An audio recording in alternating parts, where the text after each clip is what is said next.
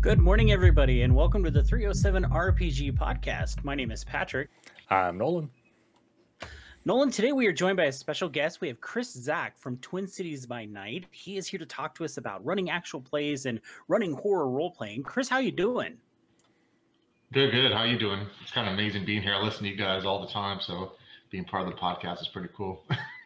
well, and you were one of the first actual plays that I started listening to. And actually, I don't know if you remember, but a couple years ago when we were doing actual plays, I reached out to you and you were a big help to us. So it's really cool for me to have you on the show because it's like, hey, this is somebody who actually helped us get started. So uh, it's it's cool that you're here. Awesome, awesome. Like I'm trying to remember it. My memory is horrible, but I'm glad I helped either way. So you you did, you did. So so there is a lot of news that we need to cover before we jump into talking horror role playing and running actual plays with Chris. And Chris, he's been sent the show notes, so he's just going to be involved in the conversation, which is something that Noel and I decided that we wanted to start doing with all of our guests. That way, you're not just sitting there going, "Hmm, well, this is boring." So, but before we do that, Nolan, how's your weekend?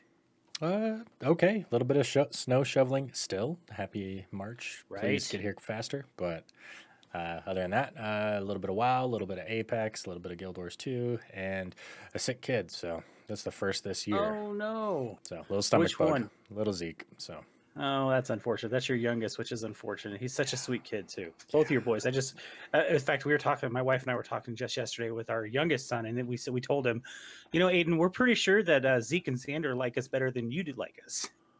And he was like, "What? You're my parents?" And we're like, "Yeah, they cry when we leave, not you. Yeah, You're just like, get the hell out." He's what 18, 19 now, so I think yeah. we're due for those days. I'm sure my kids will be a, a real pain in the sure. front of again. So yeah, I'm but, sure by the time your boys are teenagers, they're gonna be like, "Oh, look, it's Patrick and Shuri again." well, you are getting old, so we just hope you're alive by then. Oh Jesus! Shut up.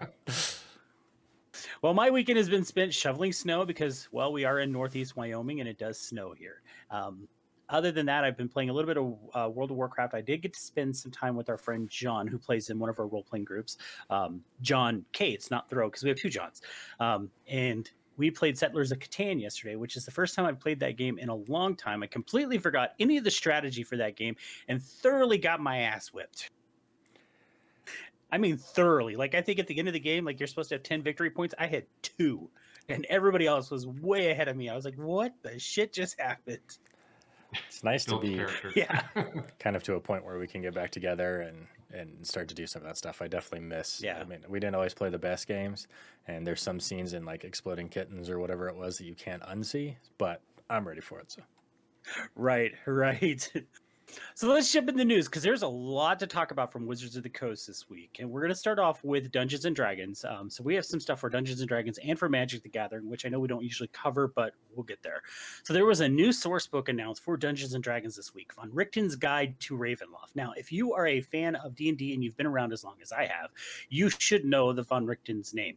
I can remember second edition D and D where there was all sorts of these Von Richten's guides to stuff in Ravenloft. Von Richten is very much the Volo of of of Ravenloft. So it's kind of exciting to see this.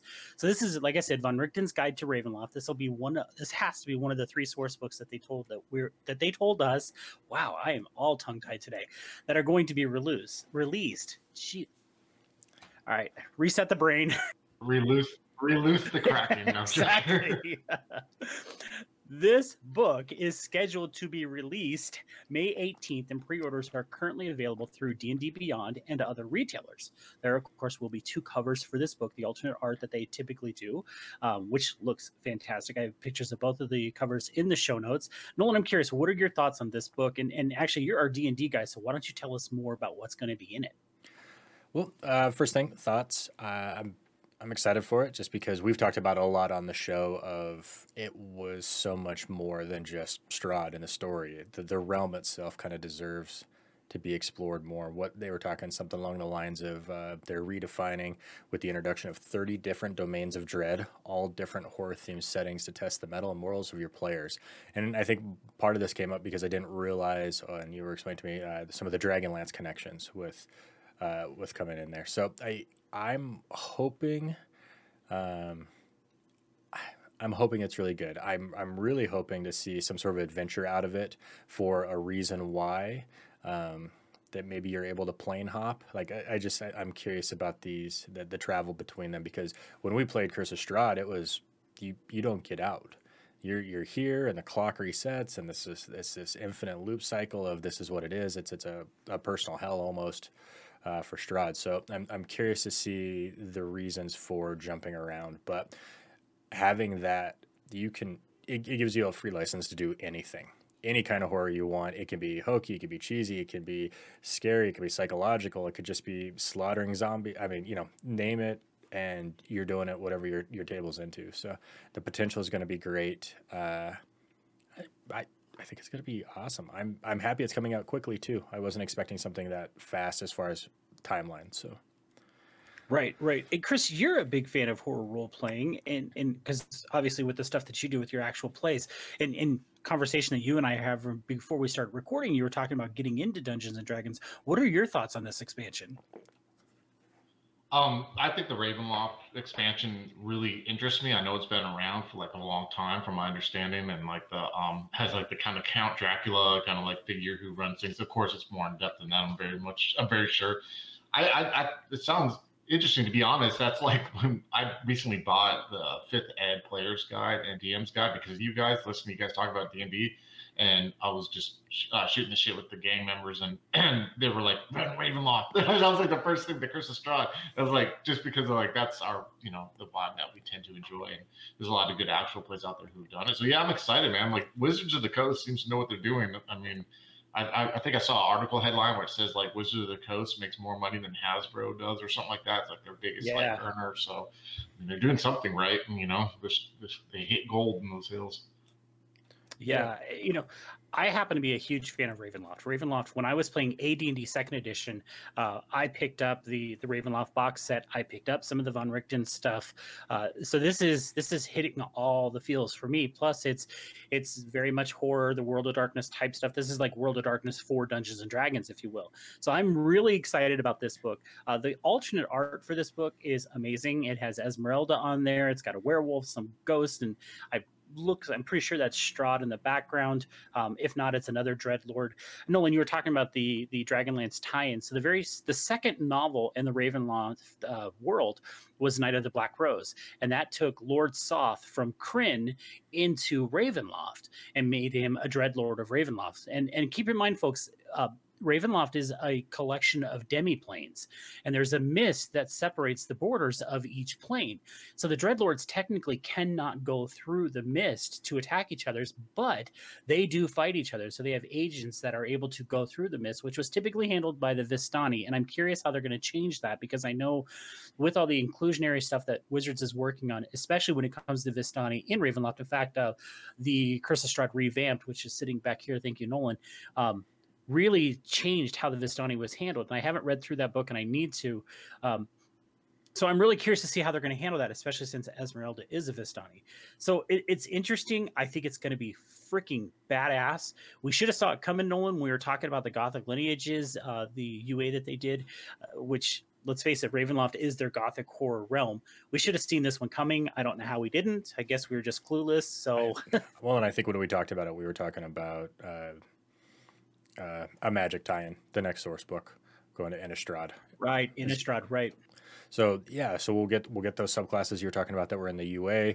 Uh, looks like we're going to get the Undead Pact of the Warlock that was also in it, and then the College of Spirits Bard. So a couple of classes, uh, a couple of backgrounds, uh, and then what else did I see that was kind of interesting? Oh, uh, over about 40 pages of horrific monsters which I think will be good. Uh, we've talked about that a little bit too of uh, Volo's Guide to Spirits and Specters. We had seen some of that stuff kind of hinted in the past, and I think maybe that was kind of building up here as well. So it looks like it's got a, a pretty healthy book for everybody, which is nice to see because sometimes it's this is a DM's book, this is a player's book. Um, this one here is going to be good. I I like it. I think the timing will be fun. It'll be able to pick it up, learn a little bit of it, and between it and some Scarred Lands uh, creature collection, we should have a, a pretty awesome uh, Halloween bash. So, yeah, no shit. Uh, so, th- like I said, there is two different covers to this book. I did go ahead immediately reach out to Puzzles, our local game store, chat it with Halen. He does have my name on the list of the alternate arts. So as soon as that book comes in, I will throw be throwing that in the collection. This is not Chris. This isn't a completionist thing. I swear. This is just one of those things where Ravenloft happens to be my favorite D and D setting. So for sure, I understand completely. Out of little context, we're talking about collecting books Yeah. before recording. So Uh, so yeah, that is the big news out of D and D. Again, that'll be coming out. What is that? May eighteenth. Uh, it is available for pre-order on every major uh, retailer. I did find it on Amazon, and I found it on Barnes and Noble. And of course, if you don't want to be that person who has to have the book on the shelf, and you're okay with the digital, I think for twenty nine ninety five right now, you can get it on D and D Beyond. So that is a great resource for you if you're willing to buy it digitally. I, I want say, stick with that's getting closer because I was afraid it was gonna be another fifty dollar book, and we've talked about getting the the 20 30 dollar books more consistently. Uh, Right. and and that's I I'm hoping they see that people just devour content. Like they could put out probably eight books a year and double their money fairly easily. Uh, you don't want to lose quality, but again, something more consistent. Uh, you know, and maybe hopefully we'll get some adventures with it too. So. Well, and that's that's my big thing with with D and D. You know, D and D used to be you buy like a supplement book, a core book, or or whatever, a source book, and then there were supplemental adventures that you could buy, uh, uh, typically a lot cheaper uh, than spending the fifty dollars on a hardbound book. It kills me that every time I turn around, I'm buying a game book. I'm spent. It's a fifty dollar bill every freaking time, and I'm okay with picking up some modules that are nineteen and twenty dollars that are going to supplement with now, I know we have Adventure League and I know we can buy those, but Adventure League is very much tied into folks who are going to be doing adventures at a convention. And yeah, we've we've used them a little bit on, in our games, but for the most part, it is convention related. And I would love to see some of these people start creating stuff that isn't, and I'm fine with it being on like the DM's Guild, like a DriveThruRPG type thing. But give us more content that that doesn't cost me fifty freaking dollars every time. Yeah, something we can pick up and play in between. Your players aren't ready to be level five, but the story's ready to be level five. Pick up a level three to five adventure that's, you know, fourteen dollars. Right. Totally agree.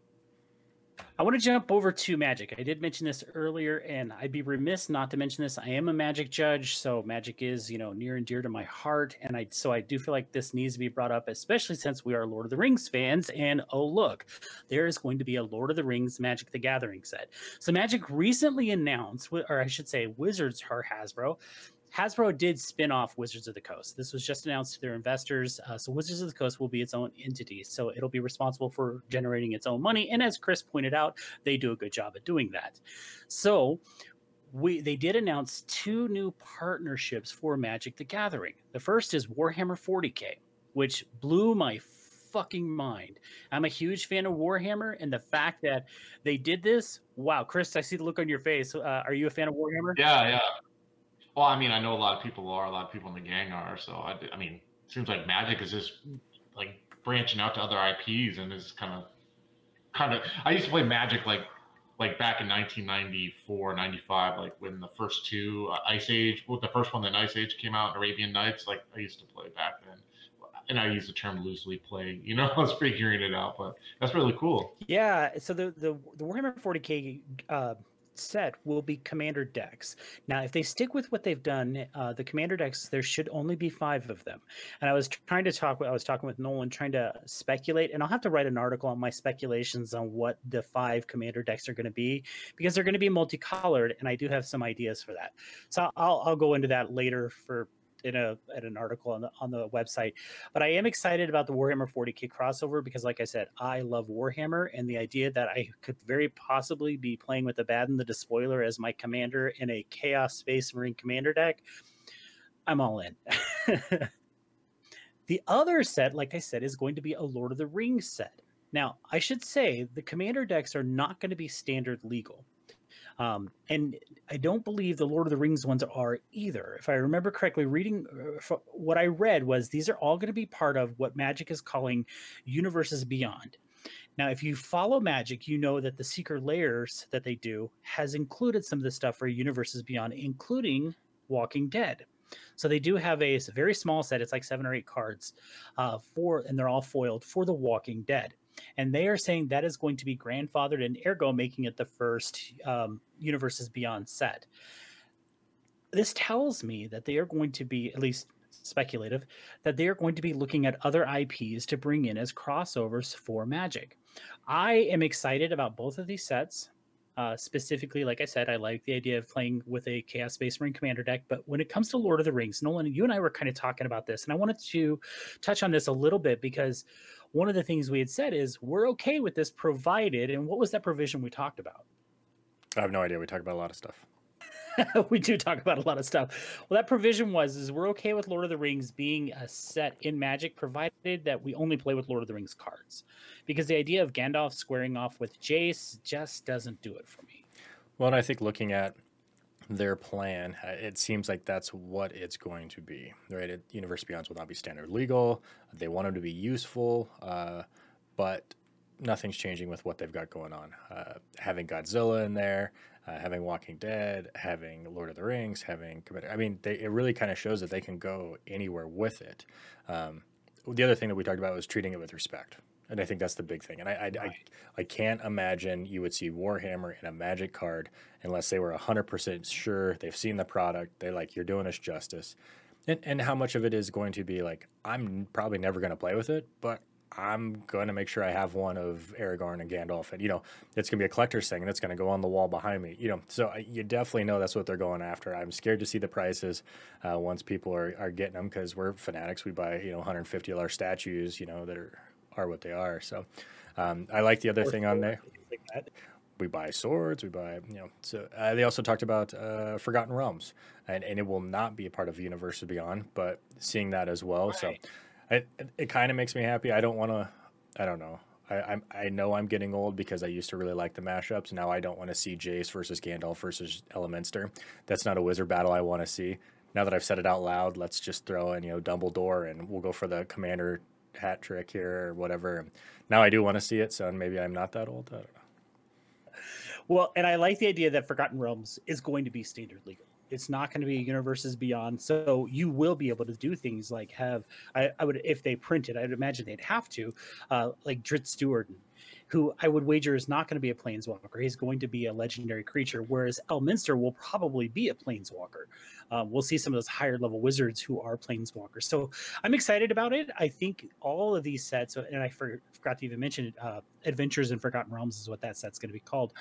Um, I'm looking forward to it. I think this is neat. It's a great way to breathe some life into Magic. There's been such a push to have it digitally that it's I don't know. Magic has been tough lately for me, and I just actually just went and bought some cards yesterday, and it was like, wow, you know, I just bought these, and it reminded me quickly that although I enjoy opening packs, there's no point in buying packs. Just buy the specific card you're looking for and be done with it. You'll save yourself money. Yeah, it usually is cheaper in almost every way. Yep. So that is everything that we saw from Wizards of the Coast. Nolan, did you see anything else that I'm missing? I didn't. It was it, it was kind of surprising. I mean, that was just a big right. announcement. Chris, did you see anything from Wizards of the Coast that maybe I forgot to mention? No, sir. Good deal. Good deal. So let's jump over to Paradox because, again, we have some news to talk about. And this is something Chris and I were talking about earlier. So, earlier this week, Paradox announced that they have removed the lead developer Hardsuit Labs from Bloodlines 2 indefinitely postponing the release of this game and suspending all pre orders. This is the second time the game has been delayed, as in August, Paradox fired the lead writer, who is also from Hardsuit Labs, uh, Brian Mitsoda. Um, so, my question to both of you is the game dead? Chris, we'll start with you. Yes. Yes, the game is dead. And people need to realize that Paradox have no idea what they're doing. And Paradox, this is par for the course. I mean, you can go back on a long track record of Paradox being quick to try to rush stuff to get money, pre-orders, people not getting their stuff in time. It's just a hot mess. And I'm going to be honest, Paradox slash World of Darkness, like they call themselves now, they don't want to be tied to White Wolf or whatever. Their their main thing now is social media influencing and trying to like control the narrative like that and building this whole.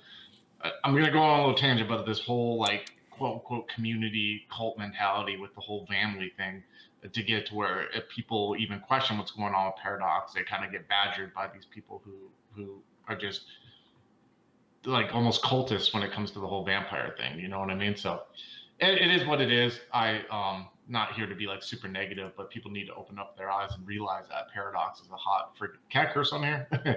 oh, yes, you Paradox can. is a hot fucking mess right now, and people need to realize that shit, and people need to hold them accountable. And when they try to push stupid shit like, oh, uh, but followers set bingo or Malkavian bingo cards, and and they're not actually like working on producing quality stuff.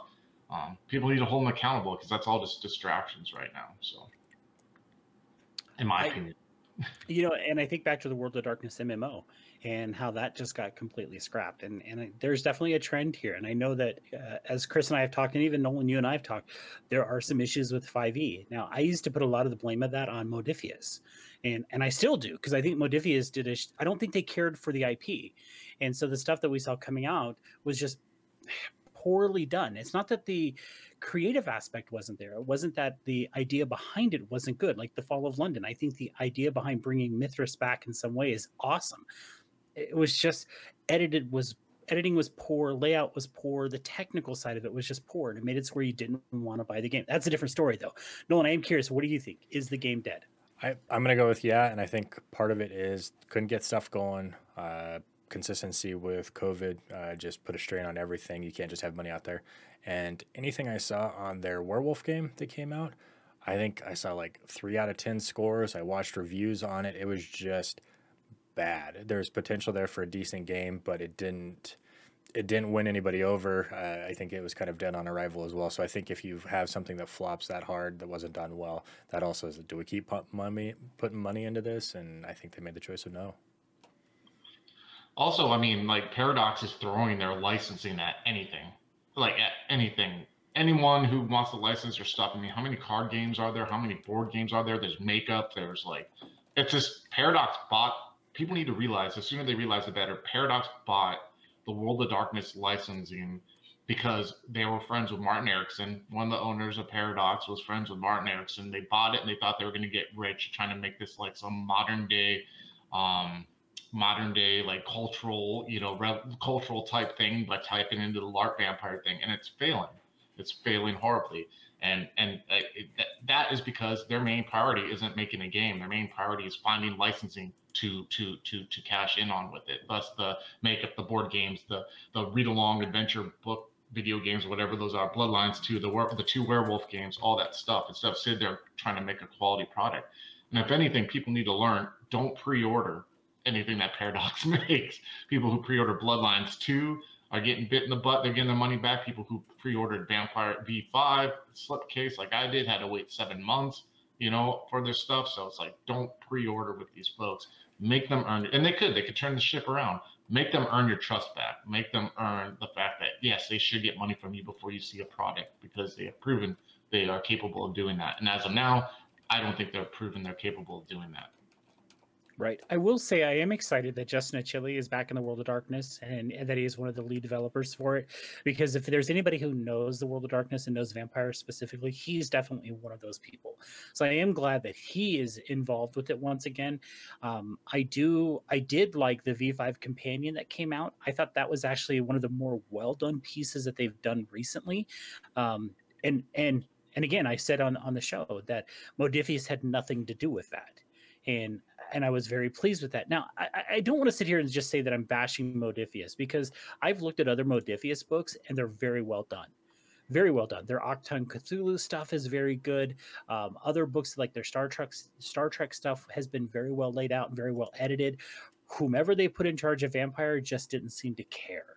And so, and maybe it was somebody from Paradox that was doing it that was, you know, on the team with Modiphius. I, I, I don't know, but it was it was not well done at all. So very frustrated there. Uh, I don't disagree with you guys with that. I I, I do think Bloodlines is dead, which sucks. Uh, now I never played the original Bloodlines. I have it, which makes no sense because uh, oh look, another game that I bought and never played. I think we can all relate to that. Um, however, I was kind of looking forward to you know Bloodlines 2. I after getting my ass bit with Cyberpunk, I'm just like, eh, and you know, and Chris, you talked about the the read by play, whatever games, Coteries in New York or, or, or Shadows in New York, whatever those were called. I did try Coteries in New York. It was boring. I mean, I think I got like 10 minutes in. I'm like, wow, I am so freaking bored with this game. I don't want to do a choose your own adventure game. I think what uh, it comes down to, and I'm not, I never played Cyberpunk, the RPG or the video game, but I've read the, heard all the stories about the video game being pulled off the PSN, all that jazz. I really think what this comes down to is that companies, and I'm not trying to like go on some tangent, but companies want to cash in on IP, and they, and they think that just the fact that if they create something, they're going to get that that the the fans are going to automatically buy it, and and they don't care about the quality of it. You know, and Cyberpunk's a big case but also Vampire is like that too. You, I mean, you could still release. They could release anything with the term vampire on it, and they're gonna have people who are gonna buy it no matter what, and who are gonna push it no matter what, and who are gonna be fanatical about it because it's a part of their identity. And that's what these role playing games, these gaming companies do, is they realize people game. And, and gaming is a part of their identity, and they take, try to take advantage of that to get money. That's some of them will put out substandard stuff knowing that people are going to buy it no matter what. And even if people give it a negative review, people are going to defend it till they're blue in the face just because it's a part of their identity. Right, right. Although I will say the Heritage board game, um, I was looking at the quality of that game and just reading through it. It's it's awesome. They did a hell of a job with that. That's nice. Yeah, it looks cool. I, I think I backed it. I don't know if I got it. was one of those I was going through back and then you the vampire phase, you know. So. Yeah, yeah. Speaking of uh, Kickstarters, let's jump over to Onyx Path real quick because they do have a new Kickstarter going, but it's not a Kickstarter; it's an Indiegogo. As we mentioned last week, uh, Victorian Age Mage is currently on uh, Indiegogo. Onyx Path has stated that they wanted to try out other platforms besides Kickstarter. Doesn't mean that they're giving up on Kickstarter. In fact, uh, they have another Kickstarter starting very soon for Trinity. Uh, so I know the game looks like they surpassed their initial ask of 35,000. I want to say they're around 53 or 54,000 right now, and they are knocking down some stretch goals. I know Mage isn't the most popular World of Darkness game, and I can't imagine Victorian Age is going to be super popular, but I will say I was looking at the uh, the artwork for it, and you talk about you're hitting my feels here. You're mixing magic with steampunk it looks good. I'm not going to back it just because I'm not going to spend, you know, a hundred dollars for a deluxe book that's truly just going to sit on my shelf like I did with the Technocracy Reloaded. Um, but it looks pretty damn cool. Have either of you looked at this one? I, am a huge Mage fan. I, I never have played it or ran it. I plan to run the actual play of it once I wrap up our Vampire story in Mage 20th. I think Mage 20th is one of the best role playing books I've ever read. Um, I think it touches a lot of like cool things that I like about um, you know just just about the subject or whatever. Uh, Victorian Age Mage is awesome. I for whatever gripes I may have occasionally with Onyx Path, I think they produce good quality stuff. I think uh, uh, uh the whole ask the the whole thinking of like mage in the uh, 19th century with all like the secret societies in London. I think of you know like the Order of Hermes and like all the. I mean, this is before Crowley, but all the you know what I mean, all the Seventh Circle, the White Initiative, Dragon, Solar Burst, or whatever. You know, like I just it really excites me. So I'm actually thinking about backing that one. I haven't backed the Onyx Path one in a while, so I'm I, am i am thinking about it. Yeah, you, you talked about Onyx Path stuff, and truthfully, I don't care what you say about Onyx Path the quality of the books that they put out is phenomenal. I mean, every book I've gotten uh, through Kickstarter, through Onyx Path, very well edited, very well laid out. They make great use of space, and the quality of the print is uh, top notch. And of the, I think I have two deluxe books. They're they're awesome. They're incredible books. They're obviously collector's items. So I'm really excited about this one. I won't be backing it just because I it's it's just I don't need another deluxe book sitting on the shelf. Nolan, I know you and I haven't played Mage at all, but we have talked about it. What are your thoughts on this one? I, I like the time period, and I, I think it hints on those same things. Of I really like Dark Ages Vampire just because it was before the technology, right? It, it, was when mysticism still lived where we didn't have Google at our fingertips to prove stuff wrong. And so seeing that time period for a mage when you could get away with doing some shit, I was I was pretty excited for. I was like, I like this better, but I'm also a high fantasy person. So Dark Ages Vampire was great because you could cover your tracks, you could blame it on the plague, like you you got away with more stuff. It was kind of at the height. And I'd be curious to see this one here. It doesn't necessarily seem to be at the height, but at the age of discovery. And I think that would be a lot of fun of like you were saying with the councils and the, and the secret societies of we're tapping into something here. This is going to be the start of something that's going to protect the world, but we're still trying to figure it out. So I, I think the I I like the idea of it. I would probably get more into this than I would probably the the a more modern version, just because. Sure. Technology messes with my fun sometimes, just because it is so much harder to do stuff, and I think that's the point. Don't get me wrong, but I I'm used to being a hero or a badass, and when you got to hide it all day long, like what's the point? Like, geez, Superman who doesn't fly sounds pretty boring. So, right, Chris, I'm curious because I'm I'm not sure. You did mention that you're a big Mage fan. I am too. It's also like you. I've never been able to play it. It's one of those games that I love that I've never played, kind of like Cyberpunk. Um, is this a remake of a book, the Victorian Age Mage, or is this the first time that they've dove into it? No, it's the first time they dove into it, from my understanding. Uh, basically, uh, Victorian Age was supposed to be like a game line, like uh, Dark Ages. You know, for those who don't know, there's Dark Ages, Vampire, Werewolf, Hunter, all this stuff, and they were going to do towards the end of the uh, original World of Darkness, uh, uh you know, whatever um, White Wolf era.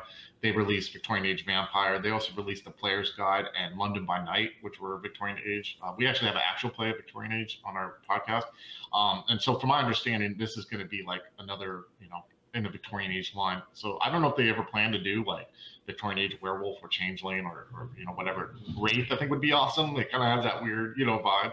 Um, but those are questions that you know Onyx Path probably have. But I know Victorian Age Mage has been in the talks for like three years. I remember people talking about like three or four years ago. So. So is Victorian Age Vampire is that 20th anniversary edition or is that revised or second? It was revised. It came out okay. at the end of the revised line, yeah. So I don't know if Onyx Path ever plans to do it again. But it's interesting. I mean, for those who, who may want to get a vibe of what the the the um the setting is like, there's a trilogy of novels called the Victorian Age Vampire Trilogy.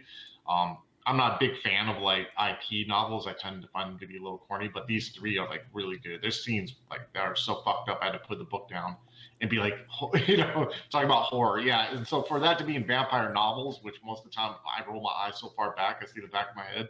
Um, these, these are really good. So people should check them out. Philip Brule, I think his name is, wrote them. So, okay. I'll have to check those out too. Uh, jumping over to Ptolus. Nolan, do we have any updates on Ptolus? I haven't seen anything. It's been fairly quiet. Uh, every now and then I get a picture or two like that, but I think we're kind of in the home stretch here. So I'm hoping the next news we get is the big news yeah, I think soon you're just gonna have this email show up from a shipping company. And you're gonna be like, what is this? And then you realize your UPS driver is about to sue you because his back went out carrying your goddamn big box. I'm okay with that. It's not my back. yeah, exactly. Speaking of Kickstarters and things of that nature, the One Ring, uh, as we've stated, the One Ring Kickstarter is completely funded. I think they're sitting at 1.4 million right now, which is insane because I think the initial ask was only, ten thousand dollars. So yeah, it is amazing how well this is done percent higher, holy or whatever. Holy shit! yeah, it is huge. And as I've been saying, I did end up going ahead and backing this one. I did not do the collector's edition, and the reason behind that is, and Nolan and I had a lot of conversation about this one here. Was I ultimately want to use the book. And I would be very upset if I ruined a collector's edition. And my thought was the or the regular edition looks beautiful. It's a great looking book. I'm okay with buying this and using it. Hopefully, I don't ruin it. Um, and of course, it does come with, and, and I was really happy about this as well, is that it does come with a PDF. Now, I, I can't tell you. I, I, cannot tell you how excited I am about this this Kickstarter. It looks like it's supposed to be fulfilled in November of this year, which would be tells me that the game is done. Now they're just trying to get the final pieces put in place so they can get the game printed and shipped. Uh, you know, here it is. What we're about to hit March tomorrow, and they're telling me in November I'm going to have this Kickstarter fulfilled. Holy crap, that's super quick for a Kickstarter. So I'm okay with that. Um, with it being second edition, they kind of knew what they were doing. Uh, they knew they had a following, and I honestly think this was just like, how much are we going to print? I mean, we're going to do this. How many do we need to yeah, do? Exactly. And then now I'm not so certain. I think that was such a good idea. But I, how would you, how would you guess, right? You know, we're gonna we're gonna put out this much content, and then, you know, some people are gonna buy it. We're gonna print this many books or whatever, and this and this and this, and then you run a Kickstarter and it hits 1.4, probably 1.5 million dollars before it's done. There's there's no way you could have guessed that it was going to be. I mean, I don't care who you are. I don't think anybody's that arrogant saying, yeah, we're gonna do, you know, 5,000 books, you know, and, and, before it even, you know, it's just insane. It, it really is. And, you know, they had, they had stretch goals up to a million dollars. And of course, those are all unlocked now. So now they're adding more stuff. Like I just got an email yesterday, I think it was, to let us know that it'll be an add-on, but uh, you can get instead of the the fold-out paper map of of Middle Earth, it's now a roll-out cloth map that you can get. Which I was like, I don't think I need that, but I'm not gonna lie, I'm a little tempted. I look badass on your wall, you know what I mean? yeah, exactly. My wife not might not appreciate that being the new blanket on the bed. well, and I think it, it ties into what you guys were talking about earlier too. Of you you can throw a Lord of the Rings thing out there, and I'm probably gonna have a hard time not buying it for the sake of the IPO. Um, but when you see somebody that takes it, cares for it, and does it right, these are the results you get. This isn't somebody just throwing out a Lord of the Rings thing. This is somebody who who loves the game, handles it with care, is a passion project coming together in that thing. And that's what I think we hope for all of them. You know, I think that's why we're scared of the the D and D movies. We're scared of you know the World, World of Warcraft movies. It's like, okay, are you are you going to handle it with care, or are you just trying to make a quick buck? Um, and when you do everything right, you get 1.5 million dollars on your Kickstarter book. Amen. Amen. Yeah. And, and you know, Free League is is not a company that I'm too familiar with. Uh, I know they are a gaming company based in, I believe, Swiss or Sweden. Sorry. Um, one of the books that they did recently, and I and I forgot because we actually talked about it on the show, was Vaesen, which is a Nordic horror role playing game, uh, and I had never heard of it. And we did mention it quickly on our show once because I think there was a Kickstarter for it this is you know i was kind of doing some reading trying to figure out exactly what free league does and, and just check out some of their other games and i remembered obviously i saw this and i was like oh wait we talked about this one. So i went and i looked through and i was reading through that book and the reviews on that book and i was intrigued enough that i went ahead and purchased the book um, the artwork looks amazing. This is one of the books that I know I'm just going to enjoy reading.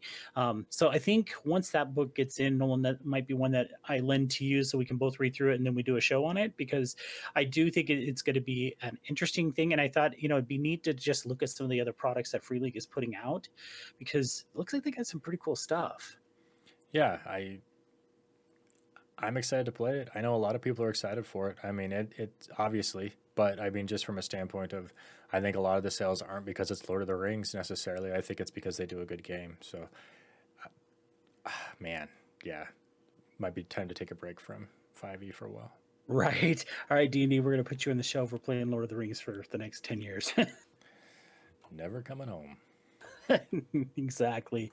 Um, all right, so that is the news that I have found. There, I'm sure there's a lot of other stuff that I could have could have come up with, but I wanted to make sure we had enough time because we got a fairly large topic to talk with Chris about today, um, and I wanted to make sure we had enough time for that. So, like I said, we did bring Chris on the show. We wanted to talk about running actual plays because Chris runs a, pretty much a worldwide network. I think last time you and I chatted about it uh, of role players who do actual plays, as well as the the primary focus on the stuff that you guys do is horror role playing. Isn't that correct, Chris? Yes, sir. Yeah, to both of them. I'm. I mean, yeah, I got ten people. Uh, you know, all the way from like Germany, uh, the Netherlands, uh, New Zealand, Czech Republic, multiple states in America. You know, who are involved in uh, in Twin Cities by Night. Yeah, we we focus on horror and kind of kind of like those uh, types of themes of games. I mean, we've sidestepped a couple times and done like 13th age but even like 13th age has kind of a horror you know that we do it you know kind of a little bit of a horror vibe to it too so there's different um a wide color palette when it comes to horror, you know. So So why don't you tell us about Twin Cities by Night and how it got started? Oh geez. Okay. So uh, Twin Cities by Night is an actual play podcast. We've been doing it for almost five years now. Uh, we when we originally started, we weren't like expected to be like public. We didn't even know what the term actual play was. Uh, how it started was I used to play Vampire the Masquerade um, like for a couple years from like 2000 or 99 to like 2001, 2002 and then in 2015, uh, I was cutting weight for a Brazilian Jiu Jitsu tournament and just miserable. And I was looking for things to make me feel better. And I remembered that Vampire Masquerade game. So I started just like Googling. I was at work, bored, should have been working instead of surfing the web. And I was Googling and I found that Vampire was still a thing. So I ended up uh, going on eBay, buying the revised edition of Vampire Masquerade because that was the edition that was uh, around when I played. And um, I had an old buddy from the military uh, that reached out to me about something else. I was like, hey, we used to play this vampire game. If I put a game together, would you play it online? He said, sure. So I put out a fly, uh, kind of like a uh, help wanted ad on Reddit. Uh, you know, say the White Wolf Reddit that's still around, saying, "Hey, is anyone interested in playing in a vampire game?" And I had a dude from the Czech Republic, Slavic. I had a guy from uh, uh, New Zealand, Alex, and a guy from Phoenix, Quinn, who was like, "Yeah, we'll play." And so originally we uh, we played on Google Hangouts, which would automatically record on YouTube. and we were recording on YouTube just so that we would have a reference to go back and to listen. We actually almost didn't record on YouTube because we couldn't figure out how to make the camera switch from one person to another when it was playing. And because Slavic and I were trying this out, we realized you need more than two people. We almost gave up on it until one of us, I can't remember who, like Googled and found the answer. Um, eventually, though, like through, uh, we found out that people actually like played actual plays then, and we started, uh, you know, we'd start sharing it. At the time, we were on YouTube, and we're just like, you know, fucking four dudes picking our nose playing the game, and you know, I noticed that we weren't really like able to compete against like kind of like the Twitch type streams where people put like more, you know, um, visual, um, visual stuff into it. So one day I was in my office and I was playing um, uh, uh, one of the uh, Vampire Masquerade Wars on Fire episodes were playing, and I was like doing something in my office. I realized when I was just hearing it audio through audio, just like hearing the audio aspect of it, I was able to like um, immerse myself more into it. Where I was watching on screen, I would see like me look like a doofus drinking something in the background or whatever, and be more distracted by that. So I came to the gang like, hey, what do you think? Like we made this like podcast, focus more on podcasting, and everyone agreed. Um, and then through the trials and errors of learning about like um, editing and microphone quality and all that stuff, you know, we're at, we're at where we're at now. And now, we, you know, with having 10 people, kind of, we grew from that original, like those original four players and we've added more people. Now we're able to like have like, uh, we currently have um, like three different chronicles going on. We have a Monsterhearts Chronicle we just started called Fuck Mary to Kill. We have one uh, Dawn Darker Trails called a Cthulhu game uh, called Missouri Crossing, and then I'm running Vampire the Masquerade uh, Twin Cities by Night Eidolon, which is like a duet uh, game with Adam uh, where he plays Giovanni, and then we have like one shots that we randomly do if we have any anyone has an idea. So, uh, yeah, we're just a well-oiled machine, man. We're just rocking and rolling. It's kind of crazy because it used to be like where I was like doing all the editing and doing the thumbnails, and now it's like everyone does stuff, and I feel like I'm just along for the ride. It really is kind of like surreal when you like two months will go by, three months will be like shit. We release something. You know, we, we record it's like not as much uh, stress and pressure it used to be, uh, you know, when we are first getting going. So, and it's a passion. So, love it. I know I've listened to there was a Chronicle the Chronicles of Darkness games that you guys did. Um, I think it was set in like the 1930s in the Midwest. I'm trying to remember because it's been a couple years since I listened to it. That was yeah, really good. Yes, yes, that's yeah. it. Um, I've listened to. Um, Sorry.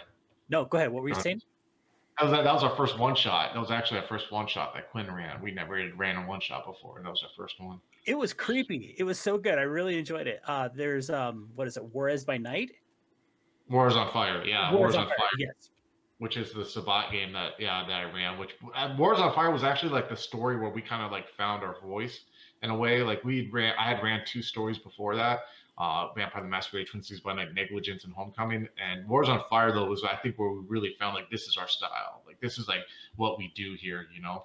And um, that was a story that originally was um, it kind of blows me away because originally it was supposed to be a hack and slash. It was supposed to be like a break from like our normal vampire game. Like, oh, just make a Sabbat pack. We'll just go, you know, go fuck shit up and ended up becoming like this deep, like introspective story on about like humanity and the crisis of who you are and identity. Like all these like deep philosophical like things went behind it, and family and loyalty and all this crazy stuff. And it actually blows my mind that like like there's a lot of people who listen to us who are like fanatical about like that story, like wrote fan fiction. We actually did audio.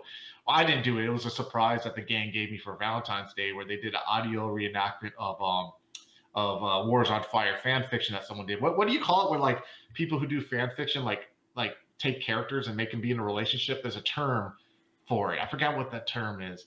Uh, yeah, yeah, yeah, yeah. There's some kind of term. I didn't realize it, and so they did it like as a joke, but like they recorded this audio drama where people narrated and they had people do voice acting. And then they gave it to me for like Valentine's Day because they know it would make me feel uncomfortable. Because it always blows my mind that people like take these stories and do that. So we released that on our Patreon. I was like, we got to share this. This is so crazy, you know. But anyways, yeah, I digress. I'm sorry.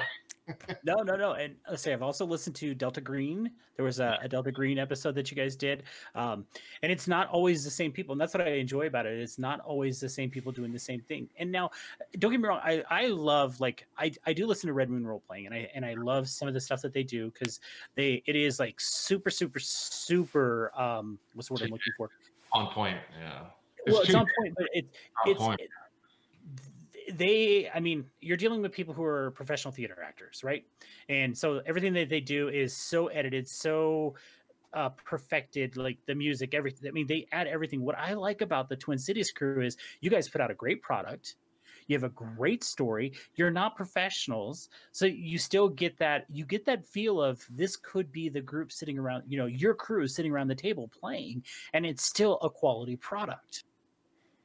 Thank you. That means a lot. Yeah, just a lot of tweaking, man. Like a lot of like just like the thing, the the worst enemy of like I think any content creator, especially actual plays, is to like be stagnant. You know, there's always something that can like be improved. Not that like we're stressing ourselves out, like oh, you know, we gotta find the next best thing. But like there's like editing, you can find a little learn a little new trick. You know what I mean? And just a little bit, a little bit that you add to it. You know, and we as a podcast, we we kind of joke around. We'll go through like these uh, we call like bubble bursts periods of our podcast where like things will kind of be running the same and then boom like this inspiration will happen then like all this stuff like delta green was that uh you know adam was obsessed with delta green now like we're known for like these delta green duets that he does that are just like really fucking good and blows away anything that i've ever done you know and, and he's so humble which is hilarious he's like so self that not self-doubting like but he's like oh man I think I'm bomb. Like, dude, your shit is so fucking good. Like, shut up. You know what I mean? Like, you know, but yeah, so we go through these creative bursts. You know, you, you got to kind of evolve the whole time, man, or you can easily face burnout, or you know. So that's what we try to do. Just find like little um, things to get better. Nolan, I know you and I have struggled sometimes, like because we did start out doing actual plays, and God, you remember some of the frustrations we had. Well, I think a lot of it too is getting people in You're a muted, room. Oh, I'm sure. There we go. I don't know why it does that sometimes. I, I think a lot of it too, trying to do it in a room with everybody versus online has been so much easier. You know, as far as that goes, or you know, is it's easier to do it this way because everybody's in control of their own stuff. The echoes, getting everybody to you know be quiet while the other people are talking. You know, all that stuff. Push to talk is a godsend, especially in a house full of kids and that kind of stuff. So, I, but it is one of those things of you try it, you do a little bit, you learn, you edit, you grow. Um, and you kind of move forward and towards the end of it you kind of get something that you really like but it sucks starting out. I mean, it really does, just because I don't think anybody, nobody wants to put yourself out there and be embarrassed by it. I think we, you know, you talk about having the self doubt and putting yourself out there. Everybody has that, and nobody's, you know, proud of their own stuff, but we love the stuff that people are doing around us. So it's, it's a it's a scary leap and and seeing it get crafted yeah. and honed and into something where you can start to have that creative stuff of I'm not worried about the audio right now unless I'm muted, you know, but I, am you know it's it's the little things that you get used to along the way. Yeah, I know, Chris. Yeah, I, like I talked about um, yeah, you were one of the first people that I that I reached out to because yours actually is truly Twin Cities by Night is the first actual play that I listened to, uh, and it prompted me because we were struggling so much with actual plays. That's I reached out to you and was like, hey, you know, some of the questions I asked was, how do you get around the echo? How do you get around who does all your editing, stuff like that. Um, and it was really an eye opener for me to think about because you know we're sitting around the table with three different Yeti microphones and it's causing you know feedback and echo and stuff like that. You talk about frustrated. There was times where I just scrapped the whole thing. I'm like, no, we're not doing this. I'm not putting it out. It sounds like shit. Or we we have the microphones set up like you know we learned about the rule of three feet for each microphone, and so we had the microphones spaced all around the room and then next thing you know it's sitting too close to somebody and i can hear them breathing. And you don't want to hear that over and over and over or or you know because let's face it when you sit at a table and play with each other you, typically there's going to be a snack involved. And now you hear that person eating potato chips or something like that. Yeah exactly. And you're just like god why am i wasting my time doing this? How many no one how many times did i come to you and go yeah i can't put that episode out? It, it happened a lot. And and again i think it is having pride in what you do and, and caring about what you do as well. So it's uh, yeah. I don't I don't miss the. Stress. The thing is, there's people who like that vibe though. That's the thing. Like, there's so many different kinds of like actual plays. You know, there's people like the Twitch stuff. There's people like the podcast stuff or stuff like mine. Or there's people who like stuff like just hey, put a microphone in the middle of the table. I want to hear everything. I want to I want to feel like I'm at the table. You know, I want to hear the side talks and the banter and all that stuff. You know. Um, so yeah, it's really just coming down to finding what your style. The thing that we're lucky is that we just play online. You know, like you said, we you know whenever someone's like, "Oh, hey, I'm getting, I'm listening to your, I'm starting episode one," the first thing I say is, "Audio gets better." You know what I mean? Because like I went through and edited like so much of that just to make it sound better. You know, we didn't know about muting our mics. I mean, I remember like when we were ripping the audio of our YouTube videos, and there was like some like deep fucking scene going on like in our second story arc, and you could just hear me in the microphone. Like I did, I had like one of those like headphone mics. I, I did like people are talking. I'm just like, oh my god. But now we know like stuff and stuff that's common. But yeah, it's a it's a labor of love for sure, man. So how what would you tell somebody if, if somebody came to you and said, "Hey Chris, we're thinking about starting an actual play podcast," kind of like I did that one time. What would you what what, what advice would you give someone? I would give the advice I would give is have fun. Like you got to have fun. You cannot like listen. I'm gonna be um, well. I don't know. I'm gonna speak for myself here. I'm gonna be brutally fucking honest. Like this is not a job. You're not gonna make enough money that's gonna even make a fucking dent to like do anything. You know what I mean? Like don't think that you're gonna come into this thing and you're gonna make this fucking well polished object that's gonna make you the next Matt Mercer. That's just not going to happen. No knocking against Matt Mercer or anything. It's just not gonna fucking happen. And you see so many. Uh, um, actual plays that like show up all big and like we're gonna do this, and then they fucking gone within like six months, you know, because they realize that oh shit, you know. You, so um, it's all about having fun. It's all about having fun, and it's all about telling the story. You know what I mean? And the rest it, after that is is is um it's just secondary. You know, one thing that we tell people too all the time, man, like you got, you know, I think one of the biggest unfair influences that actual plays have on people's home games is that it builds this unrealistic expectation for people what to expect at their table. Um, you know, sometimes like this is something that me and Becca from our from our gang talk about all the time. You know, she runs a lot of home games and she like like wishes she could get like some of the stuff she gets from Twin Cities by night when we play. But the thing is like, you know, we show up for three hours and we know we're recording. So you're gonna get a different fucking mindset than someone who shows up for three hours, they're gonna like play at a table. You know what I mean? So like don't like don't beat yourself up. Have fun with your friends and tell a story. And I think people will, um, from my experience, will gravitate when they feel it's like genuine. You know what I mean? Like like I don't you know I'm not trying to use the term authentic and all this like you know fuck all this like uh, pretentious, you know, shit. But it's just like people are gonna tell, like, okay, these guys like are having fun playing a game and are telling the story together, and they're gonna get excited by that too. So, and it's a learning curve, bro. It's a learning curve. I mean, you got exceptions like the Red Moon folks who, like, like you said, have that very high quality, you know, that editing that takes a long time, and the music, and the, and, the, they show up with that. But ninety nine percent of people aren't gonna show up with that kind of stuff, dude. You know, so. Right, right. And what about because there's a lot of noise in actual plays. There's a lot of people playing games. Um, do you think it's uh, something that if you are going to get into an actual play, like Nolan and I talk quite a bit about, you know, trying to diversify eh, or or becoming experts on one topic. Let's face it, there's a ton of people doing D and D. Mm-hmm. right we see them you know d&d streams popping up everywhere do you think um, if you if you're trying to get noticed that you should be that person, that go-to person for like Vampire the Masquerade or Changeling the Lost or, or something like that. Uh, what would you say about that? Um, man, that's the the biggest challenge when it comes to creating anything is to be noticed, right? Um, I've seen in five years people try to do a lot of different things. Well, what I know works for me uh, and for us is we are in charge of our own destiny, our own fate. No one else is.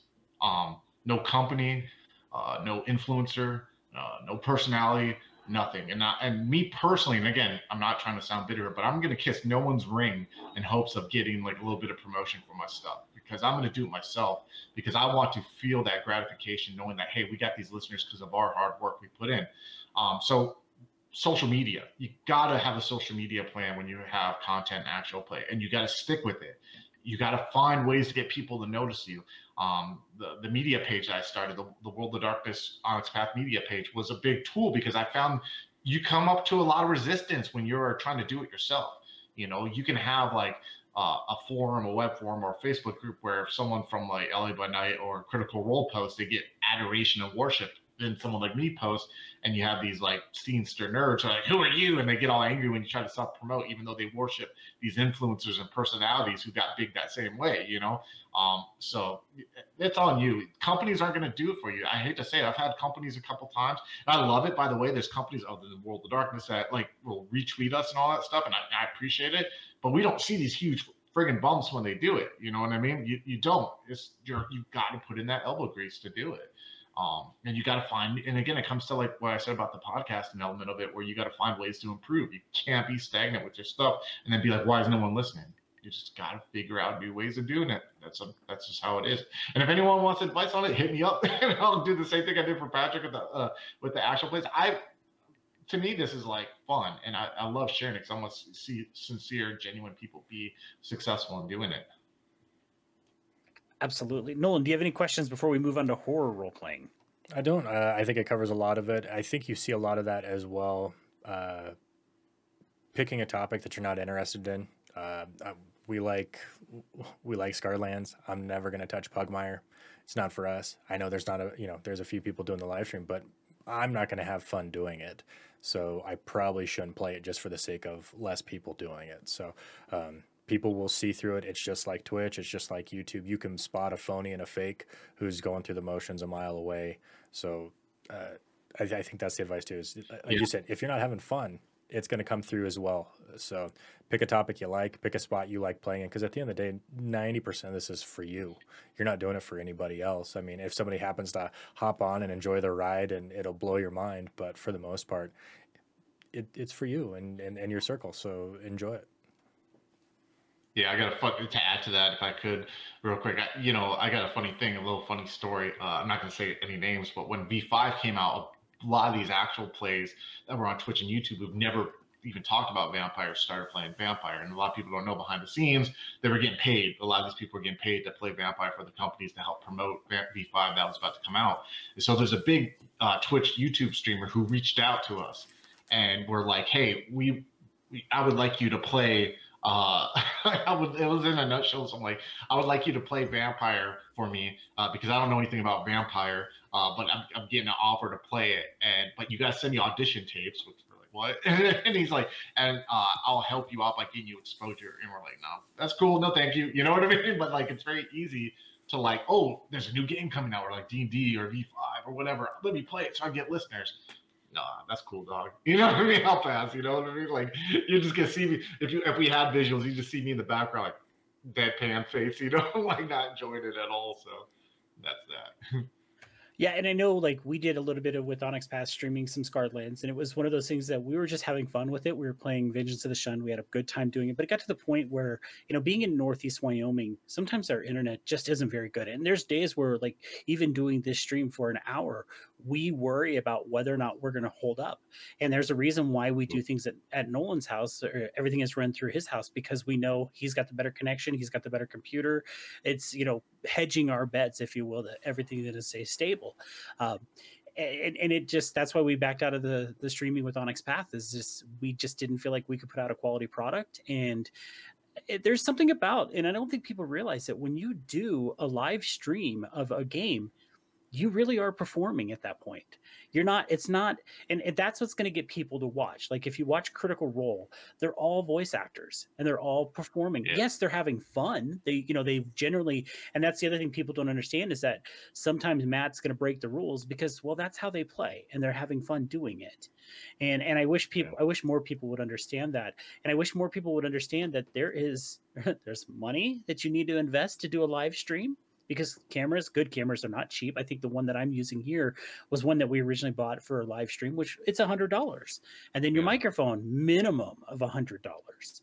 Uh, yeah, yeah, and so and and like Chris, you had mentioned that you have a laptop set up just so you can do it. So there's another three, four, five hundred dollar investment.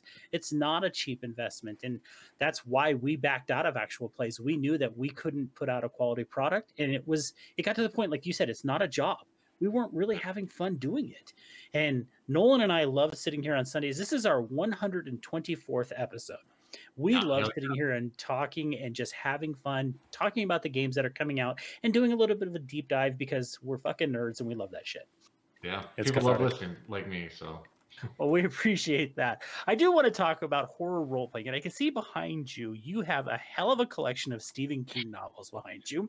So you are clearly a fan of horror, and I, I just want to know, because um, obviously horror role playing is big.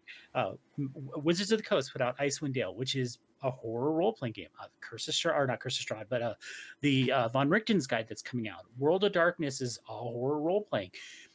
Call of Cthulhu. There's there's a huge interest. I mean, hell, Cult. Kult has got to be one of the creepiest, deep, darkest games I've ever listened to or read. And yeah, I've heard about it, but I've never read it. Yeah. Wow. I, I want to play this game. I really do because it is holy shit twisted, and it's one of those that I think I could play like a one shot of and then have to take a break because I need a like yeah, yeah, exactly. Jacob Burgess, uh, who wor- uh, worked on Cults of the Blood Gods, uh, he said he needed puppy time to get a break from how dark everything was. And, yeah. and I'm like, yeah, I can see that. Um, so anyway, I want to talk about horror. What drew you to horror role playing? Uh, well, my uh, the fact that I enjoyed horror gaming, um, or not horror uh, novels. I'm not like a for the record, uh, that's one of my four bookshelves. This one book book like book clout now, but um, uh, I I like horror I like horror novels, but I don't like horror novels for um like any uh lack of term, like any like macabre sense. Like I'm not one of those people who like to like watch like uh what do they call those movies like torture porn kind of stuff like that. I don't I don't like that. I like I like the the feeling because I think um in, in society and just in real life in general, I think that oftentimes to see the good, you have to have the contrast of the bad. You know what I mean? And um and a lot of like the Stephen King stuff that drew me when I was younger. I used to be a bigger fan when I was younger. Um, was that sense of like good and evil, you know what I mean? And like you read books like The Stand, I mean that's the main premise of The Stand, or you read It, you know, like which is, is one of my favorite books to this day that's a big thing good a sense of evil and there's a lot of like lessons that can be learned in life by reading horror i feel and, and kind of like bringing that that sense of uh, handling the sense of vulnerability like death and loss and struggle that that that are tackled in um, you know? It's almost like drama you know? You kind of learn life skills in a weird way from reading drama or watching drama movies or just like old drama from the greek days you know what i mean? Like there's a lot of life lessons that can be learned from there. So the horror gaming aspect really drew me to it uh, because I can tackle a lot of uh, horror themes and also like a lot of uh, real life traumatic events and stuff like that that are horrific. Know, the real world can be a very horrific, horrific place. You know, it has to be inspiration for horror, and unfortunately, that can be the real world. And so that's what I love about horror gaming in itself. There is a difference between horror and terror. Mm-hmm. Um, and and I Nolan and I talk quite a bit about this because I think you know we see uh, maybe I should say not necessarily horror and terror. Like I think about seeing like some of the movies that we horror horror quote horror movies that we see that are just basically a hack and slash movie. There's somebody just there's just gore everywhere and they call that a horror film. Yeah. And then there's that horror that you mentioned that makes you uncomfortable. Mm-hmm. And how do you, as a storyteller, uh, when you're doing a, a horror role playing game, how do you instill that feeling in your players? What are some of the things that you draw upon to do that? Uh, immersion, like deep immersion. that sounds like super sick. Or like I'm not like hypnotizing them or whatever, but I'm setting the scene, really like pulling them in there. You know, uh, some of the things I do that I like to do in my game games and the horror games I run are some common things. Are one asking a player what their characters think about something. You know, like sometimes I feel like a shrink you know, what does your character feel about this? And they'll answer like, oh, is that because your relationship with your father, like your relationship with your father, you know, and I just kind of like get the the players in the mindset of their characters to start thinking about those characters, not like in a you better talk in an accent or you know wear a costume. Just mean like think really think from that perspective of this character you're playing. And then second, setting the scene, you know, using my five senses. Uh, I always talk about this when I'm interviewed about like what I do as a storyteller. Something I learned from the military. A lot of times, what I did in the military, you'd have to like, um, in a way, reenact like situations that you came across or things that you saw to give a big picture for planning purposes. And so that's utilizing your five senses like what do you smell what do you feel what do you hear what do you see you know just really like try to like pull someone into that because you got look like there's an example here uh, for people who listen to my Dread story, uh, there was a um, uh, in the second story arc of our Twin Cities by Night story called Homecoming, there was a Ventrue who had a ghoul who unfortunately was physically traumatized as like a sign for him to like step back from whatever he was doing.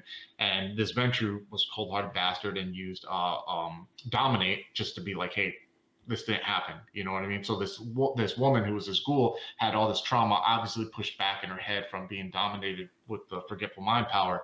Well, their story arc, that character had died, and so what I wanted was to tackle like this ghoul was starting to like these memories were starting to pop up in her subconscious about stuff that had happened, and so um, there were, I set up the scene in the third story arc where like two of the uh, the players uh, characters were looking for this one player, not knowing he had died, and they go to like this establishment that he has where this lady's in there um, to ask her what happened. And so I kind of set this tone like where they walk in and like there's like how dim it is and how like there's no one there and there's no music playing. And then they kind of hear like a slight sobbing and they slowly like building this anticipation to where they walk up to the bar and they look behind, they see that she's taken a Brillo pad to her forehead because when she was assaulted, someone uh, wrote something on her forehead, and so she's like Brillo padding and not remembering, you know, why she's doing it, but just feeling like she had something done on there. And I had a um, uh, Joseph, who's one of the producers from H the podcast, like reached out to me like, "Dude, that scene, what the fuck?" You know, because I explained like how like had looked like a skin knee and it had it wasn't bleeding, but had a thin veneer of like like like uh, white blood cells and like mucusy, and you could see like the flesh a little bit. And just like I really like took time describing it, and the players, like, "Oh shit. You know what I mean? They're just like having to react to that. So it's like this slow build up and really pulling them in there. Where on the reverse end, if I would have been like, oh yeah, you walk into his uh, bar and uh, you hear some noise and you look back and she's just Brillo pad in her head, they would have oh, what's going on here? You know, and, and during the whole time too, I'm even like, so what are you thinking not hearing this? Like, what is your character thinking? Like, like I don't know. Like, I want to walk closer. Then you start incorporating the beast. One player had it fed, so he, he failed the self control, so he had to leave because he didn't want to frenzy. You know, when he saw what happened, so you like just build this tension and like just builds up, and that's what you can do as a storyteller. You know, not everything has to be like just walk in a room and there's someone in the behind the bar crying. You know, because they're not gonna they're not gonna react the same way, and a lot of times it's the player's reaction. You know, that's at least my yeah. no, I, I, agree. Nolan, you're not somebody who typically dives into horror role playing. I kind of had to drag you into vampire a little bit. And and I know there's been definitely times where we will have a scene and every one of us the scene will end and every one of us are just kind of looking at each other like, what the fuck just happened? And so I'm I'm curious, uh, as someone who doesn't, you know, typically normally gravitate towards horror role playing, um, what are some of your thoughts on horror role playing? Um I my goal with it and when we've played it and stuff like that is one of the things of I always check myself to make sure, okay, are you having a weird feeling about what's happening? Okay, you're still normal. Let's keep going. Um, just because sometimes it is. Uh, I know that a lot of my horror characters usually are uh, either fairly old and don't give a shit or fairly young and don't know better so I can add an element of comedy into it. So I can, I can, you know, you can snap somebody's neck and feed on them and be like, I, you know, this guy's got a poor diet or whatever, make a, a, wisecrack about it because, you know, just to help uh, deal with a little bit more. Um, the other thing that I find on is it's a lot easier to push that thing. Like, like you feel that unease and, and I'm a big person of liking experiences and stuff like that. I'm like, okay, this makes me feel a little fucked up. Let's dig a little deeper and and, and that's usually where the best seams come from because like you said it, it's getting pulled out of you or whatever and you're like okay i want to see how dark this goes without going over the edge or anything like that. Let's see how close we can dance that line. Um, at the end of the day I, I still like high fantasy. I have a hard time not playing a paladin. I like i like being a hero. I like doing the right thing um, just because the world is so dark as it is you know i can't sit in my room and and and fix you know things so i get to do it in a gaming world. But in here I, it's if you're not into it, it's okay, but I, I recommend playing it because I became a better role player because of it. Because it isn't about the hack and slash. It isn't about that stuff. It's about the psychological thing. So now when I sit at a table at D and D, I'm a I'm a one upper, right?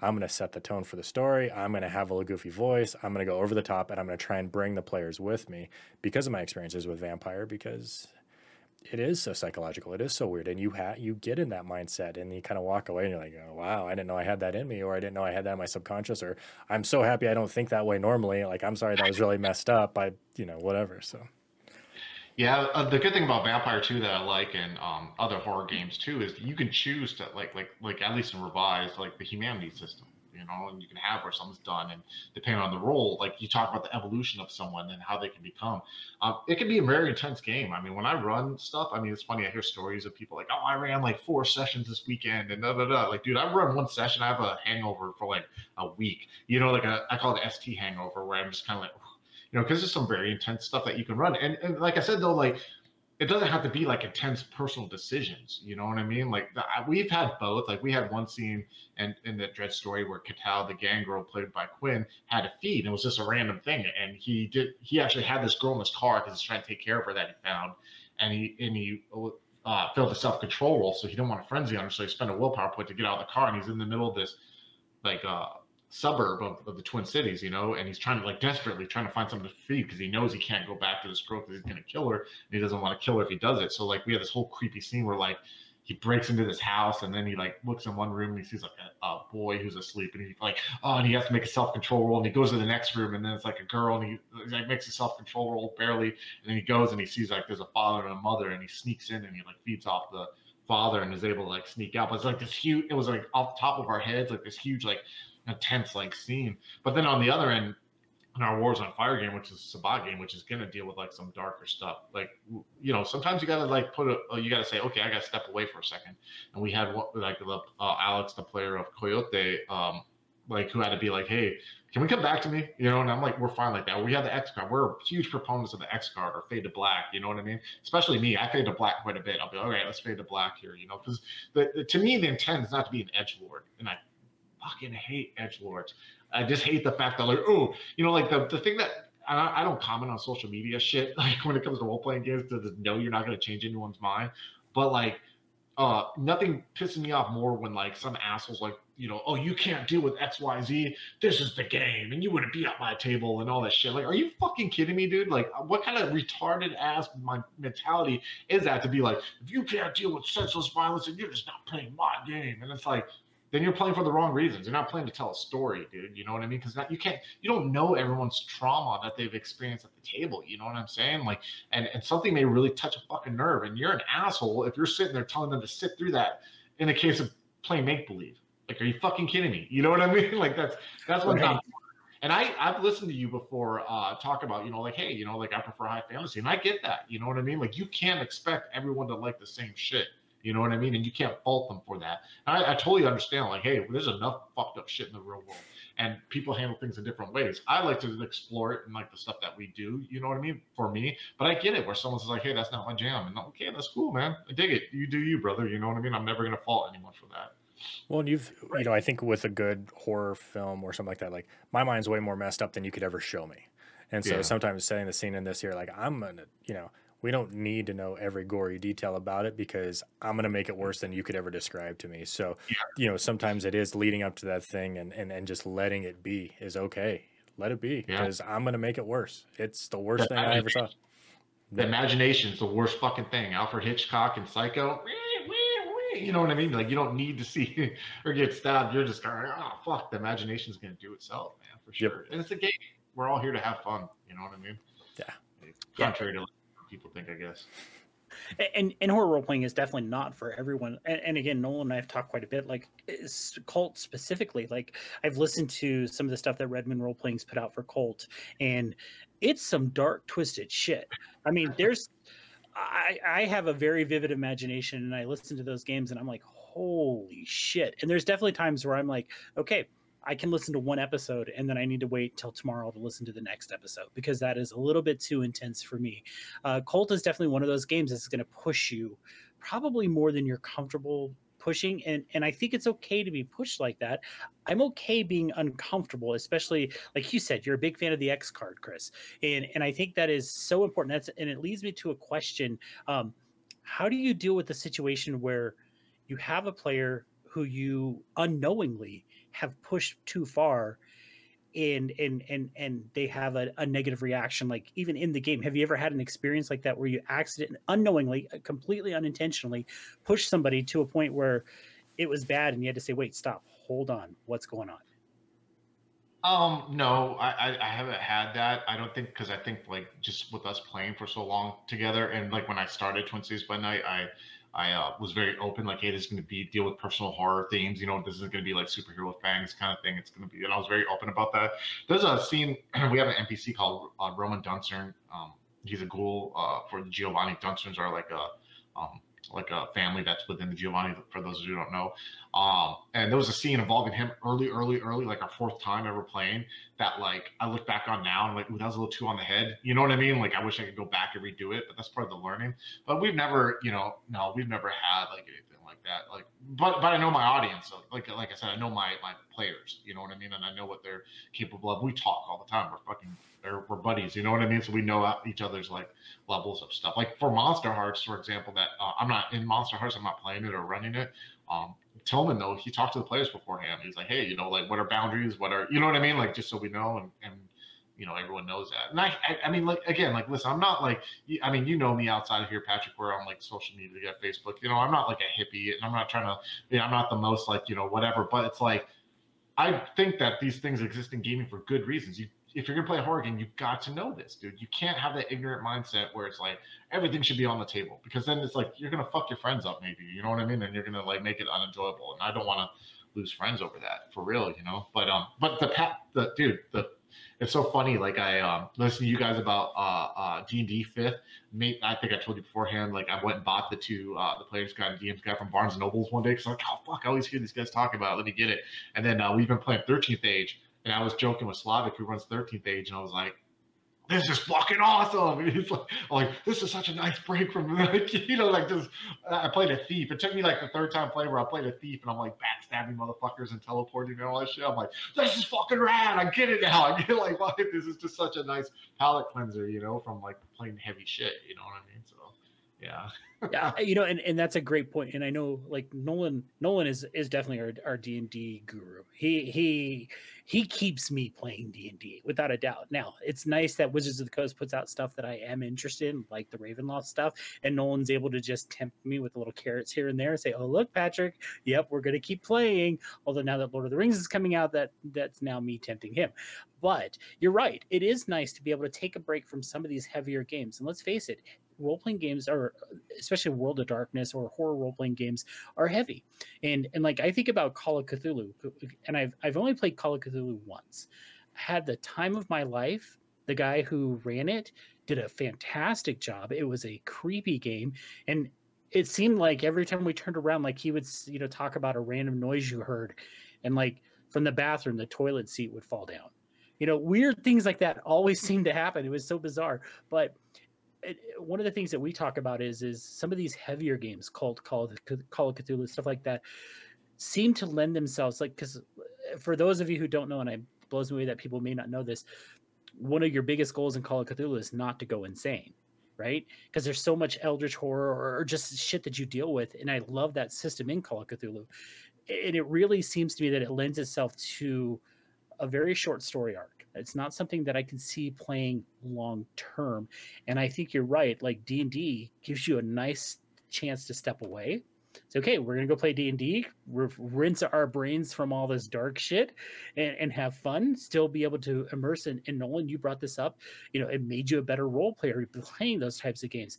So I really think that adding all these aspects together helps. And so, Chris, my my question to you, and, and I'm a long way to get here, is someone comes to you and they've never played a horror role playing game before, what would you say to them? Would you give them any sort of warning, or what are some advice you tell somebody who's never done it before? Oh man, that's good. That's a good question. I should have figured that was going to be a question being asked. I would say that like it's a good way to, uh, if they're intimidated, it's a good way to explore things in life and to process things in life. Um, there's countless, countless, countless things and stuff that I've ran that I've done and that players have done um, to explore and to process past trauma that they've experienced. Um, you know, I've I have NPCs in my games that are brothers of mine that uh, took their own life. That that I have that use the same fucking name, and it's a way for me to process them and to uh, relive like what I enjoyed about them. Um, there's things that you read about in the world, you know, things that I process through that, you know. So um, if you look at like a healthy mechanism rather than a mechanism to um, to disturb yourself. Of course, I mean, you, t- you mentioned Call of Cthulhu. Like, there's so many different styles of horror games that you can run. You know what I mean? Like, Call of Cthulhu even has within it. You know, we, uh, Craig, who's like a resident Call of Cthulhu uh, guy, ran uh, My Little Sister Will Make You Suffer that I played in. And it was a weird dystopian running man, you know, in Hunger Games trying to survive against your peers kind of thing. And then I ran Hotel Hell, which is like a haunted hotel. You know what I mean? Different things. There's so many different ways that you could do that brings out different things. Not every horror game, though, has to be deep personal reflection or extremely disturbing horror. It could just be spooky ass shit like Scooby Doo. You know what I mean? It could be like the Delta Green shit where you're like X Files stuff and you know what I mean? And you're exploring. So you can very easily play a horror game and not prepare to be fucked up and have to, you know, sleep. We talked about Mage before. Mage is a horror game. It deals with Mage, it deals with fucking people who have the ability to change reality, but have the human flaws of hubris and like thinking they know what's right for reality on both ends of the spectrum. You know, you think of cult leaders like Jim Jones and all this shit. You know what I mean? That could potentially been mages. So there's different horrors. You know, not everything has to be like Kult. You know what I mean? Which I don't even want to know. Like, my mind is going like, "How, geez, how fucked up is this game?" You know, I keep hearing about it, but it's fucked up. Yeah, yeah, but you can do different eerie horrors. Like I, I have a book in front of me, and I, I pulled this book out before we did it, just because I wanted to bring up a story in here if it came up. Uh, it's a book called the uh, the Imago Sequence. Uh, it's a short story uh, collection written by a gentleman named uh, Laird, Laird Barron. Um, has a very like Delta Green kind of weird horror vibe to it. Looks like your recording thing went off. I just want to see. Yeah, I saw that. Well, okay. don't worry about it. gotcha.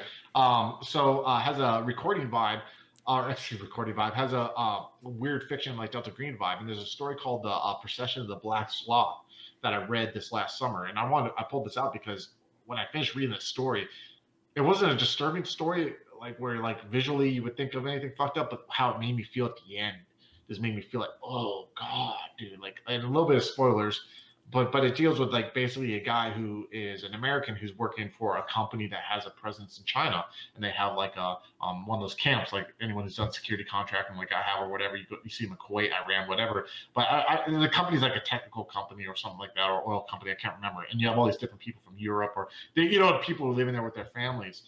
Long story short, through all this like weird like fiction kind of vibe, you find out it's hell. The dude's in hell and like like basically he just realized he's in hell and it's like this weird like at the end of it but the way he does it is like such a re- reveal you're like oh like it made me feel like I remember I was outside in my backyard reading it, looking at my lawn, hearing the birds sing, enjoying the sunshine during the nice spring summer day.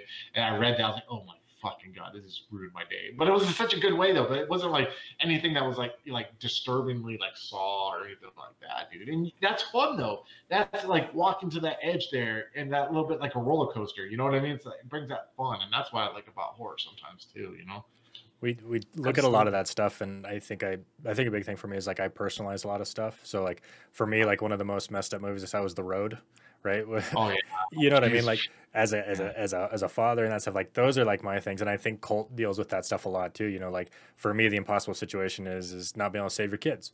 Right. And so yeah. it's it's one of those things of like, you know, that's kind of my thing of like, you know, okay, this is my line in the sand. Like I, I don't mind. I'm just gonna take it a lot more personal. Don't be too weird with it. So I would say that having that conversation of saying, you know, going into it, uh, session zero is what is in D and D. What are you not okay with? I don't, you know, or this is going to have something in it just so you know if it goes too far you know let me know or if it's pushing a thing you know feeding on children or whatever it is you know some people have flaws and and it is what it is. yeah. but yeah just communication i think we talk about that in d&d as well of be open to having an experience but also at the same time if it's not if it's not going the way you thought it was going to, or if you're having a bad time, talk to your game master, your storyteller, your DM, because again, they want you yeah. to be there. They want you to have fun. I, I, you can't run a game by yourself. So. And it's also on DMs and STs to check with their players. I do that once in a while. But hey, what's going? What do you think about the story so far? You know what I mean? Like, and and we have that relationship with those speak out. And thankfully, I haven't had anyone be like, "It sucks, fuck you." You know what I mean? Like, but you know, I still ask anyways. I, I, will say, like you, you, Nolan, you mentioned feeding on children. Um, we were playing through Giovanni Chronicles, and my wife was playing a Malkavian, and one of her flaws was she had to feed on children, and she was very much into like, yeah, I, I want to go ahead and and you know role play this, and and there was a point where it was like, okay, I knew how far we could go, without making everybody else at the table uncomfortable. And I do think, you know, when it comes to horror role playing, you have to understand that just because one person's good with it doesn't mean the entire party is good with it. So you, I think you have to be able to say, okay, we could take it to this far, but then we have to stop because I'm not going to give your, make your pleasure uh, paramount to everybody else and and have you know four or five people sitting there feeling horribly uncomfortable and it was enough. I mean she was you know gracious enough to say yeah no that works. And I, and I think that's the other thing is you have to know your players limits and you talk about checking in chris. There were times during giovanni chronicles like especially I, am assuming you know the giovanni chronicles chris? Yeah i figured you did. You've been around yeah you've been around world of darkness long enough. So um you know the very first book they put taps in their necks. And I, I remember looking at Nolan and just seeing the look on his face. And it was one of those moments where we had to say, all right, cool, guys, let's take a break. Is everybody okay? Yeah, and I think like, it was just catch you off. Right? That, that catches you off guard. You're like, oh, it's gonna be this kind of thing. Uh, okay, okay, buckle in. Yeah, Giovanni Chronicles, I think, suffered a little bit from like the '90s edge lordiness. Sure. You know what I mean? Because like my first thing, how does that logistically work with the taps and like like not I don't think about that kind of stuff and it grosses me out, but it's just like when did someone die if you put like oh, yeah, absolutely. Yeah. yeah anyway, and, I think you're right. And, and it mm-hmm. was a Black Dog Gaming Factory book. And mm-hmm. they were yeah. they I mean they made it very clear we are going to be pushing the limits with these books. Yeah, Clan Book Baali, Jesus Christ. Like, yeah. That was the first book I read, almost threw it across the room and been like, "Fuck this!" Like that opening. you do not need that. You do not need that. Even in the '90s, it didn't need that. Right. You know. So we have we have come to the end of our show. This is we're a little bit longer than what we normally do, but I wanted to give you time, Chris, to talk. Um, Nolan, before we sign off, do you have any other questions for Chris? I don't think so. No, uh, it's it's informative. It's nice to see another genre that goes away from what I'm into, um, and and kind of as my signing off thing there. I say play them just because I don't have a high fantasy character now that doesn't have some sort of story. Because who in their right mind picks up a great sword? Learns fireball and tracks down a group of goblins and still murders them to loot their bodies and take their treasures. You wipe out civilizations of monsters uh, and you get rewarded for it you're just as messed up as the people doing the weird stuff of vampire. They're doing it to survive and do stuff. You're doing it for fun. So so take some of that stuff because you got to be kind of fucked up as well to hit the road and slaughter for a living. I mean, period. So uh, don't don't think that there is no noble path to genocide of goblins. Okay, you you're going to deal with it and and have that kind of situation where it's like okay, my body count now is like 300 because of that fireball. How do you feel about that? Because, you know, are you you shouldn't be okay with it. That doesn't matter what they are, right? So, uh, use them, use all the games, and and take a little bit with it, and have fun with it. So, Chris, any last minute advice? Just play games, have fun. That's, Don't take yourself. There you, go. there you uh, go. Chris, I do ask Chris that you do send me your, all your links because I want to make sure that we get those in the show notes so that way folks can come in here and take take a look. So if you don't mind emailing that to me, that would be great. I would greatly appreciate that. Um, thank you so much for being here. It's been an absolute pleasure to have you on the show. For sure, man. It's been a blast. It's kind of surreal being on here. I listen to you guys all the time. So good stuff. Well, we appreciate that. That is our show for this week. Thank you guys so much for joining us and and and tuning in. We really appreciate it. Like I said, this was our 124th episode. Hard to believe that we've been doing it this long, Nolan. And, and I think about you know eh, like what Chris was saying, where they started and where they are now. You know, very same for us, where we started and where we are now. I mean, originally we started this podcast, we were all sitting in the same room together. Now we're in separate houses across. Well, we're actually just a couple blocks away because we live on the same street. But it's it's just interesting interesting to see you know how far things have come along and and i really appreciate everybody who has joined us along for this ride. Um nolan anything else before we go? Sums it up man. Perfect. Thank you so much for listening everybody. Have a good week. Bye. Bye. Feel safe